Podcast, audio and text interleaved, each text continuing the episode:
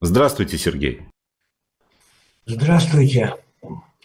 Здравствуйте. Сегодня 345-й день войны и геноцида, развязанных путинской Россией в Украине. Прошла еще одна неделя. От Дня памяти жертв Холокоста шестью миллионами умерщвленных до 80-летия победы в Сталинградской битве, оборвавшей жизни более миллиона советских солдат и мирных жителей и 700 тысяч оккупантов – Впрочем, точных цифр нет до сей поры. Отвратительной поры, когда оккупантами стали российские внуки и правнуки жертв Великой Отечественной убивающие ежедневно украинских внуков и правнуков той самой, как любят говорить уголовные патриоты, священной войны.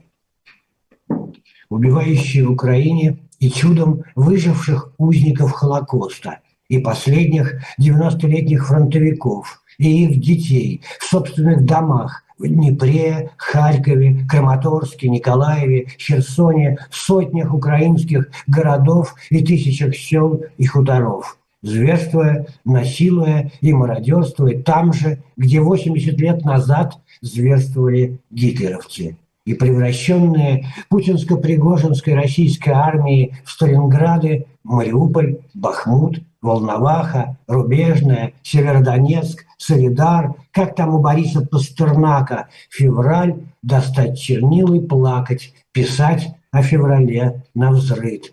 И рыдать, и рыдать. Над Мамаевым курганом высится огромная из железа и бетона Родина-Мать. Мертвая гигантская мать из железа и бетона. Опустошенная, полая внутри – а внизу, в зачищенном от людей пространстве, маленький, живой, напичканный, дерьмом амбиций, эротических влечений и военных комплексов, маленький уголовный император на высоких каблуках, копытах. Еще не Сталин, но уже давно Дзюдашвили, готовящий новое разбойное наступление на Украину – маленький человек из подворотни, покрывший огромную страну, взявший, купивший ее по сталинскую халуйскую номенклатуру, либеральную обслугу и население вместе с великой культурой, как проститутку за деньги, за ипотеку и коррупцию, с круговой порукой и страхом любого самого извращенного насилия задолго до этой беспощадной войны. Коммерческий уголовный фашизм, главарь государства. И его невыносимое теперь уже постоянное «кхе-кхе», и мутная, жутковатая, изнаночная речь по бумажке на фоне зловещей коричнево-желтой с кровавым отливом ленты на экране мы вновь и вновь вынуждены давать отпор агрессии коллективного Запада. Невероятно, но факт, нам снова угрожают немецкими танками «Леопард», на борту которых кресты, и вновь собираются воевать с Россией на земле Украины, последующей Гитлера, руками последующей Гитлера, руками бандеровцев. Кхе, кхе, кхе, кхе. Диктатор, родившийся через семь лет после Великой Отечественной, ведущий себя точно так же по отношению к украинцам и украинскому государству, как национал-социалисты, говорит о том, как он в 1943 году победил нацистов. Точнее, мы, наверное, вместе с Пригожиным, Кадыровым и Патрушевым. Ракеты по домам, пытки, насилие мародерство, Буча и Ирпень – это отпор коллективному Западу. И все та же уголовная угроза применить ядерное оружие, если съеденная коррупцией армии, мобиков и уголовников опять захлебнется в своем порыве. Отмечу, что речь Путина почему-то состояла из конвенциональной лексики, хотя бесправие бессилие, сплотившийся под альфа-самцом России, позволяет вполне уже официально перейти на пригожинский язык и в превращенном из Волгограда в Сталинград историческом городе с помощью фальшивых фасадов, театральных табличек и переодетых в форму НКВД полицейских милиционеров заговорить на настоящем, великом и могучем АУЕ, как Жуков путинского времени Пригожин повар Кремля, медиамагнат, владелец ЧВК и зэков-рабов. Вот не постеснялся же он, будучи особой приближенной к пахану императору, дать отпор Гиркину Стрелкову. Надо было и Путину вслух в Сталинграде, Волгограде назвать Запад, простите за буквальную цитату, с циклом и предупредить, что он готовится нас на головы Байдена, Шольца и Зеленского. Академики, выдающиеся музыканты, режиссеры и худруки, Хабенские, Башметы, Петровские, педагоги, врачи и прочие бюджетники и любители великой патриотической культуры стерпят сие полюбовно. И праздничный фейерверк в Сталинградском Волгограде, и бомбы с ракетами на украинцев ради русского мира – на всей земле. И памятник генералиссимусу Сталину в компании с не только выдающимся полководцем, закидывающим вермахт родным солдатским мясом, но и известным мародерским вывозом имущества из Европы маршалом Жуковым и маршалом Василевским. Бюст Сталину в 120 метрах от мемориала жертвам сталинских политических репрессий и мальчики кровавые, без сознания в Самарском военном госпитале имени Бурденко, и фашистская полицейщина, и доносы, доносы, сроки, обыски, пытки, СИЗО, ШИЗО и прочие духовные издевательства в России, похабные, как творчество великих ныне деятелей патриотической культуры Газманова, Волочковой, Прилепина и Шамана, Иосиф Кобзонов, Олег Пригожин, Шаман Газманов и Газман Майданов. А впереди всех начальников начальник, академик мой Дадыр, простите, отец народа, министров и вице-премьеров этого народа Рамзан Кадыров. Эх, гуляй, опричнина, за слово и дело, да, Хинштейн и одиннадцатилетняя девочка Варя на четырехчасовом допросе в полиции за неявку на патриотические разговоры о важном с последующим обыском дома и положенное лицом в пол супруги в Краснодаре за антивоенную беседу в ресторане, и оштрафованный и запуганный саратовский врач за фразу «я против войны» в разговоре с коллегами, и активистка за желто-синие ленточки на рюкзаке, и жительница Сочи, написавшая «Слава Украине» на корейском языке в своем статусе WhatsApp, и студентка Петрова, оставившая надпись «Мир Украине» возле станции метро в Петербурге и уже многие тысячи и тысячи уголовных и административных дел за дискредитацию убийств, совершаемых путинско-пригожинской гвардией. И Алексей Навальный, и Илья Яшин, и Владимир Карабулза, которых осталось только еще бросить в клетки с дикими животными, как Проспера из трех толстяков и несоответствующая духовным ценностям рецидивистов и сексотов экспозиции в Третьяковке, и всепобеждающая духовная вонь святого православного воинства наемников Гундяева, как на фотографии священников Балашихинской епархии РПЦ вокруг бюста Дзержинского после их визита в дивизию имени Феликса Эдмундовича. Еще одна неделя массовых убийств, бомбежек и артиллерийских погромов. Еще одна неделя обыденного, повседневного государственного терроризма. И кричат из-под завалов женщины и дети. Я произношу эти слова и не понимаю, как с этим можно жить. Но я же живу, зная, что это творят мои соотечественники, многих из которых я видел лично. Нет, я не предлагаю тем всем, кто рассуждает, кто комментирует войну и никак не может остановить смертоубийство и страдания, выйти корчиться от боли. Надо, не знаю, надо ли научиться как-то иначе дышать и говорить.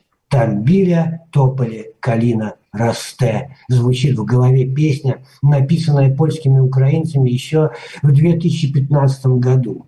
И я понимаю, что только люди в Украине имеют право сейчас на человеческую нормальность и даже оптимизм.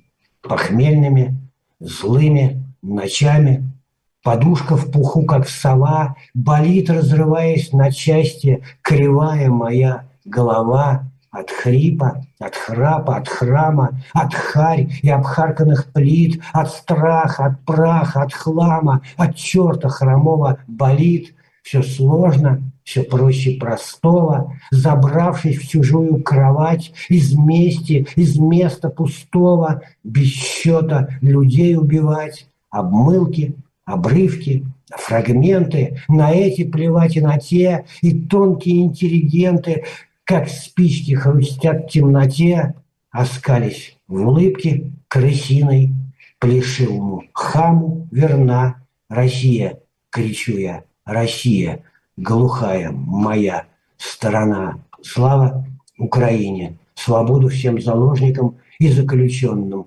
путинской России. Жизнь Михаилу Саакашвили. 3 февраля. Время сознания. Сергей Липград. Спасибо большое за то, что приводите нас в сознание каждую пятницу.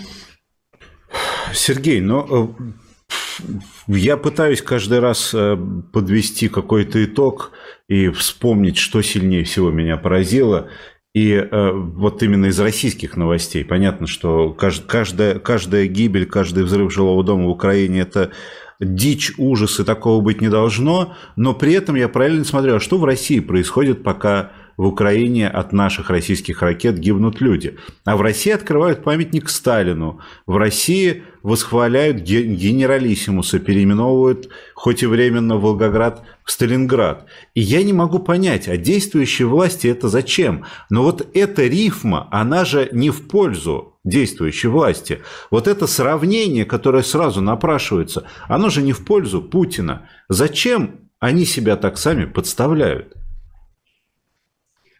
Я думаю, что, ну, во-первых, мне хочется отметить, что вот мы на это реагируем болезненно, саркастически, да, пряча эту, эту боль. Но на самом деле, мне кажется, что недостаточно да, проводится вот таких вот извращенных вещей. Недостаточно да, Газмановых, Шамановых, да, Майдановых, Башметов, которые занимаются таким же фашизмом, что мне э, обидно, потому что это выдающийся музыкант. Больше, больше памятников Сталину, я не знаю, кому там еще, еще каких-то садистов. Вот как в Украине сейчас переименовывают, в оккупированных городах, переименовывают, да, спокойно, да, в садистов, в Минжинского. Вот священники едут к Дзержинскому фотографироваться, да, а его соратник Минжинский возвращает улицу, да, больше вот этих разговоров о важном. Нам кажется, что там как бы сохранилась как где-то вот Россия, и можно на фоне этих убийств, этой войны, издевательств над собственными гражданами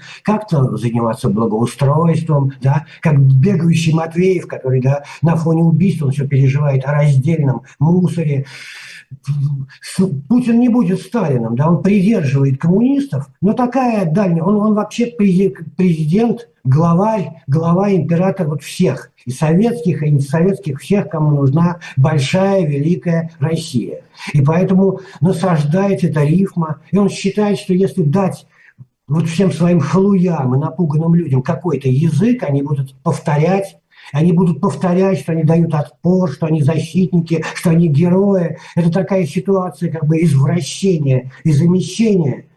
И в этом смысле мне очень, я не знаю, да, как, как жить вне России, да, если ты постоянно интересуешься только этим, если ты в странных социальных условиях, но я не знаю, как жить и в России тоже, да, мне пишут, да, и э, говорят, вот это мне прислали, я, это надо проверить, но я говорил об этом, о том, что вот лежащий без, без сознания в госпитале военном Борденко, да, посланные убийцами мобики из Самары, Тольятти, Новокуйбышевска. Но кажется, что уже невозможно там существовать внутри. Да, я удивляюсь, как это все происходит. А здесь мне кажется, что они еще это мягко делают. Да? Но если происходят, да, вот все эти издевательства и пытки, да, и вы говорите, да, вот и я говорю, все говорят об этих девочках, мальчиках, об этом корейском языке, о запугиваниях, то что еще надо? Ну, не должны быть эти жертвы мемориалы, да, они еще есть лицемерно, э, жертвам политических репрессий. Должны быть Жуковы, Сталины, Дзержинские, Андроповы, Пригожиным надо уже делать памятник, а такие пугало, чтобы они пугали, чтобы вокруг них что-то происходило. Мне кажется, еще мало, мало. Они еще да, по привычке, по инерции как бы сохраняют какую-то да, вот эту стилистику мафиозных 90-х годов. Вы знаете, меня это поражает, э, ну, все понятно с властью, у них сорвало башню, они уже будут устанавливать Мне вот совсем а, ничего памятники Сталина везде, где есть свободное место между пятерочкой и магнитом. Это а, для меня, например, очевидно, но мне непонятна реакция общества, и я с ужасом смотрела а, эти прямые репортажи, э, репортажи с места вот открытия памятника Сталину, и я с ужасом видела этих женщин преклонного возраста, которые говорят, ну, Сталин классный, и, конечно же, надо ему установить памятник и переименовать наш город. И я уже задавалась этим вопросом в эфире и думала, неужели у них никого не репрессировали? Неужели их семью не задело? А это большая беда, которая Сталином была спродуцирована. Вы знаете, да, у меня были строчки, я где-то цитировал, про с мертвыми уже не помириться. Да, никогда. Вот это такое ощущение, что те мертвые, замученные их нет, они выжили, значит, они выжили.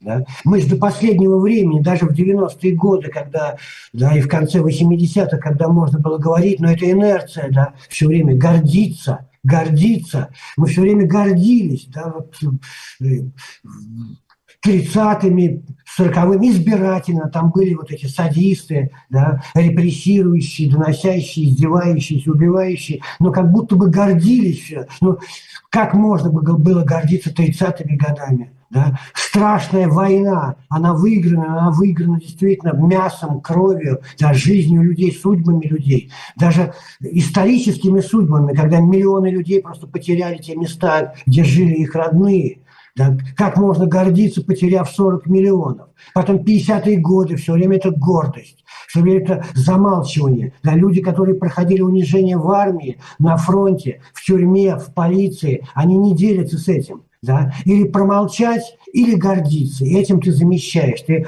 как в банде, ты да, причащен, да, причащаешься какой-то большой силе, которая всегда права. Да? И как будто бы Сталин давал эту индульгенцию. Он как какой-нибудь страшный инквизитор. Он давал этим людям, да, этим женщинам, может быть, уже и нет, а хотя, может быть, и им тоже, но их родителям, нашим родителям где-то такую индульгенцию да, за все вот эти унижения, молчания, подлости, неучастия или участие, поднятие рук, давал индульгенцию, снимал все эти грехи, как будто есть что-то. Вот они снимают со Сталина эти грехи. Да? Вот прекрасно, да, на суде как бы освобождает убийца, я не знаю, 50 миллионов человек, или как коммунисты любят, ну 10 миллионов. Им кажется, что если 7 или 10 миллионов можно убивать, а при этом он, что пел хорошо грузинские песни, написал один стишок, который был в букваре, да, и американские станки, да, закупил, и да, ценой тех же миллионов людей провел индустриализацию. И суд принимает, наш суд, Шерли Мерли, принимает решение оправдать вот этого многосерийного убийцу. Вот это оправдание, мы живем в этом оправдании. И им кажется до сих пор, что и то, что сейчас происходит, да, будет оправдано. Еще не победила Украина. Не знаю, сколько нужно будет, чтобы победить. Сколько этого железного хлама, да, и живых людей, которые бросают. Но не очевидно все еще. Да. Еще предстоит столько страданий и крови, когда это закончится. Вот как победа такая буквальная, да, когда можно в лицо этим людям сказать, это еще неизвестно. Им кажется, что да, и сейчас им дается эта индульгенция. Им нужна эта индульгенция. Но не верю я, что они не знают и не понимают, что бомбят и громят русскоязычных жителей Украины. Да, погибают эти дети, люди, они видят своих, знают они, но им нужна эта индульгенция. Это все великий инквизитор да, из любимого, в кавычках, любимого да, Путиным Достоевского. А у нас любимый поэт и писатель Сергей Лейбград, э, куда более точно и живо отражающий происходящее сегодня. Э, спасибо большое вам, Сергей, за очередное время сознания, за приход сознания и за поддержку нашего сознания. Очень много в чате передают вам э, благодарности и слов поддержки. Гениальный поэт нашего времени, дай бог здоровья Сергею Лейбграду, вот пишет Нина Татьяна, ну и много подобных отзывов. Спасибо вам большое, Сергей. Спасибо большое, до встречи через неделю, благодарим. Да, я надеюсь, до встречи, надеюсь.